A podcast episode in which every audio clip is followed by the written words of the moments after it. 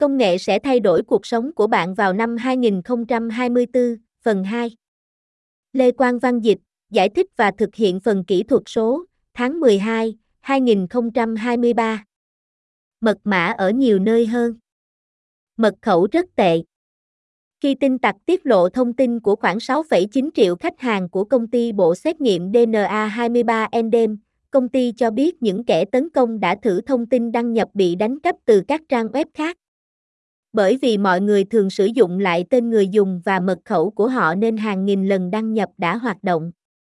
Đó là lý do tại sao vào năm 2023, các công ty bao gồm Google, Apple và Amazon đã chuyển sang dùng mật khẩu, một loại hình đăng nhập có thể thay thế mật khẩu và mã xác thực hai yếu tố.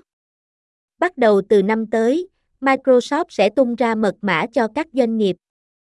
Mật khẩu an toàn hơn so với thông tin đăng nhập truyền thống vì mỗi mật khẩu là duy nhất, nó sẽ không hoạt động trên các trang web giả mạo được thiết kế để đánh lừa chúng tôi và nó không thể bị đánh cắp từ máy chủ của công ty. Nó được lưu trữ bên trong trình quản lý mật khẩu và có thể được truy cập bằng quét khuôn mặt hoặc vân tay. Theo Andrew Sikia, giám đốc điều hành của FIGO Allianz, cơ quan giám sát các tiêu chuẩn bảo mật cho mật mã, ngày nay, hơn 8 tỷ tài khoản đã được kích hoạt mật khẩu. Sikia dự kiến sẽ có 20 tỷ tài khoản có khả năng tạo mật khẩu vào cuối năm 2024. Trung chuyển cuộc bỏ phiếu vào năm 2024. Hàng triệu người hiện có thể tạo ra hình ảnh và video bằng AI và có khả năng gây ảnh hưởng đến các cuộc bầu cử trên toàn thế giới. Vào năm 2024, ước tính có khoảng 2 tỷ người sẽ bỏ phiếu ở 50 quốc gia. Mặc dù phương tiện bị thao túng không phải là mới, nhưng khả năng tạo ra âm thanh và hình ảnh thuyết phục do AI tạo ra trong thời gian ngắn lại là điều mới mẻ. Nhà Trắng cho biết các hệ thống AI có khả năng làm xói mòn niềm tin và sự an toàn của công chúng đối với nền dân chủ. Cựu Tổng thống Donald Trump đã đăng một đoạn video nhại lại buổi khởi động chiến dịch tranh cử của đảng Cộng hòa Ron DeSantis bằng một video có bản sao giọng nói do AI tạo ra. Đổi lại, một siêu park ủng hộ DeSantis đã chạy một quảng cáo truyền hình tấn công Trump, sử dụng phiên bản giọng nói do AI tạo ra. Nền tảng Meta đang yêu cầu các nhà quảng cáo tiết lộ khi quảng cáo chính trị trên Facebook và Instagram của họ chứa phương tiện truyền thông bị thay đổi kỹ thuật số. Nội dung hỗ trợ AI không phải là mối quan tâm duy nhất. Eric Nisbet, giáo sư truyền thông tại Đại học Northwestern cho biết, chúng ta cũng có thể mong đợi nhiều hoặc nhiều thông tin sai lệch lỗi thời so với cuộc bầu cử tổng thống vừa qua. Đó là bởi vì một số nền tảng truyền thông xã hội đã thay đổi chính sách hoặc giảm bớt nỗ lực kiểm duyệt nội dung, Nisbet nói. Ông nói thêm rằng nghiên cứu đã cho thấy sự gia tăng đặc biệt về nội dung ác ý trên X, công ty đã không trả lời yêu cầu bình luận. Meta hiện cho phép quảng cáo nói rằng các cuộc bầu cử trước đây đã bị gian lận hoặc bị đánh cắp, một tuyên bố sai lầm thường được trung lặp lại. Tại một hội nghị, người đứng đầu các vấn đề toàn cầu của Meta cho biết các công ty thuộc khu vực tư nhân không nên phân xử liệu các chính trị gia có thể đưa ra tuyên bố hoặc phản bác về tính hợp pháp của các cuộc bầu cử trước đó hay không. YouTube của Google cũng sẽ không xóa nội dung đặt câu hỏi về tính hợp pháp của các cuộc bầu cử trước đây nữa, nói rằng hành động này có thể có tác dụng ngoài ý muốn là hạn chế phát ngôn chính trị. Đi xe tự lái, không, thật đấy. Roboti và xe tự lái nói chung đã có tháng 1 năm 2023 đầy khó khăn.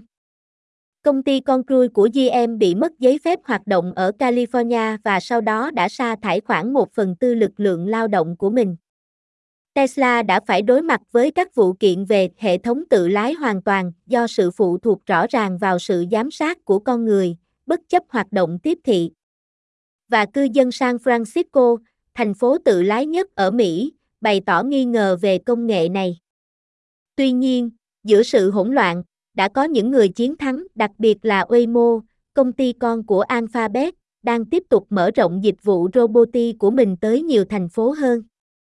Nếu bạn đi du lịch đến Phoenix, San Francisco, Los Angeles hoặc Austin, Texas, bạn có thể bắt một trong những chiếc taxi không người lái của công ty ngay hôm nay.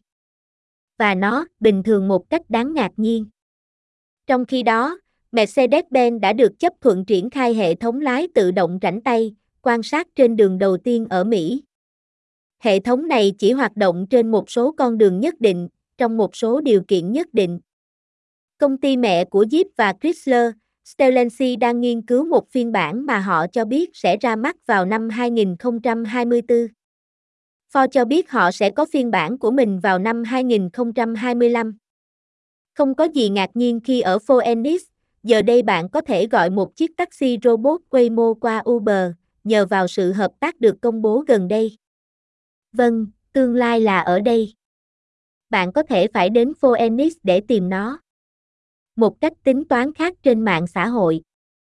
Như thường lệ hàng năm, Meta và TikTok phải đối mặt với các vụ kiện lớn, luật mới, sự kiềm chế từ các cơ quan quản lý và khả năng bị phạt rất lớn. Vào năm 2024, Meta sẽ phải đối mặt với hàng loạt vụ kiện từ hơn 40 tổng trưởng lý tiểu bang đang cố gắng buộc công ty thay đổi các tính năng của sản phẩm mà AG cáo buộc gây hại cho trẻ vị thành niên. Chúng bao gồm các tính năng nhằm tối đa hóa thời gian của thanh thiếu niên và thanh thiếu niên dành cho Instagram của công ty con Meta. Công ty cho biết, chúng tôi chia sẻ cam kết của tổng trưởng lý trong việc cung cấp cho thanh thiếu niên những trải nghiệm trực tuyến an toàn, tích cực và đã giới thiệu hơn 30 công cụ để hỗ trợ thanh thiếu niên và gia đình họ. Vào tháng 12, Tổng trưởng lý New Mexico đã đệ đơn kiện cáo buộc công ty hướng những kẻ săn mồi vào tài khoản của trẻ em trên Instagram. Trong một tuyên bố, Meta cho biết họ sử dụng công nghệ, các giao thức trong ngành và các đối tác trong cơ quan thực thi pháp luật, bao gồm cả tổng trưởng lý của bang, để giúp loại bỏ tận gốc những kẻ săn mồi. Nếu các vụ kiện bằng cách nào đó buộc Meta phải làm cho sản phẩm của mình kém hấp dẫn hơn, chúng có thể đẩy nhanh quá trình tìm đến TikTok của người dùng. Điều đó có thể khơi dậy ngọn lửa âm ỉ kéo dài tại Quốc hội về việc cấm hoàn toàn ứng dụng TikTok. Sáng kiến này đã giành được sự ủng hộ của lưỡng đảng, nhưng chưa đủ để biến nó thành luật. Các bang đã thử các biện pháp khắc phục của riêng mình, nhưng vào tháng 11, một thẩm phán liên bang đã chặn lệnh cấm TikTok của Montana, báo hiệu rằng những luật cấp tiểu bang như vậy khó có thể có hiệu lực. Trong khi đó, việc xác minh độ tuổi có vẻ như là một động thái đầy hứa hẹn để bảo vệ trẻ em trên mạng xã hội. Nhưng làm được điều đó một cách hiệu quả đồng nghĩa với việc giải quyết được một số rào cản hành chính và kỹ thuật cao. Không có khả năng bạn sẽ thấy điều đó vào năm 2024 ngoài nhịp tim và giấc sờ ban đêm. Các thiết bị đeo có thể theo dõi nhịp tim và giấc ngủ trong thời gian dài. Chẳng bao lâu nữa, họ sẽ hết máu. Tạp chí phố hoang trước đó đã đưa tin rằng Apple đang nghiên cứu cách theo dõi huyết áp thông qua các cảm biến trong Apple Watch. Năm tới, khi Apple dự kiến kỷ niệm 10 năm ra đời chiếc đồng hồ này bằng một thiết kế mới, công ty cuối cùng có thể sẽ tung ra tính năng này, Tính năng này có thể thông báo cho người đeo đồng hồ khi huyết áp đang có xu hướng tăng lên và hướng dẫn người dùng xác minh phép đo bằng một chiếc bơm hơi truyền thống. Vòng biết, theo một báo cáo trên Bloomberg, các thiết bị đeo khác có thể không bị bỏ lại quá xa.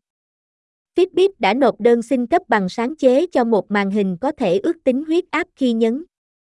Samsung đã cung cấp tính năng đo huyết áp trên đồng hồ Galaxy của mình trong vài năm, mặc dù tính năng này không có sẵn ở Mỹ vì lý do quy định. Actia là thiết bị đeo ở cổ tay có cảm biến quang học có thể thu thập dữ liệu huyết áp 24/7. Nó hiện chỉ có sẵn ở châu Âu và đang chờ Cục Quản lý Thực phẩm và Dược phẩm cấp phép để thương mại hóa ở Hoa Kỳ. Ông Ron hiện có một thiết bị đeo lớn hơn có sẵn ở Hoa Kỳ. Chắc chắn có một thị trường cho số liệu này. Theo Trung tâm Kiểm soát và Phòng ngừa Dịch bệnh, các thiết bị này có thể giúp kiểm soát huyết áp cao, còn gọi là tăng huyết áp, căn bệnh ảnh hưởng đến 119 triệu người Mỹ trưởng thành dễ dàng hơn.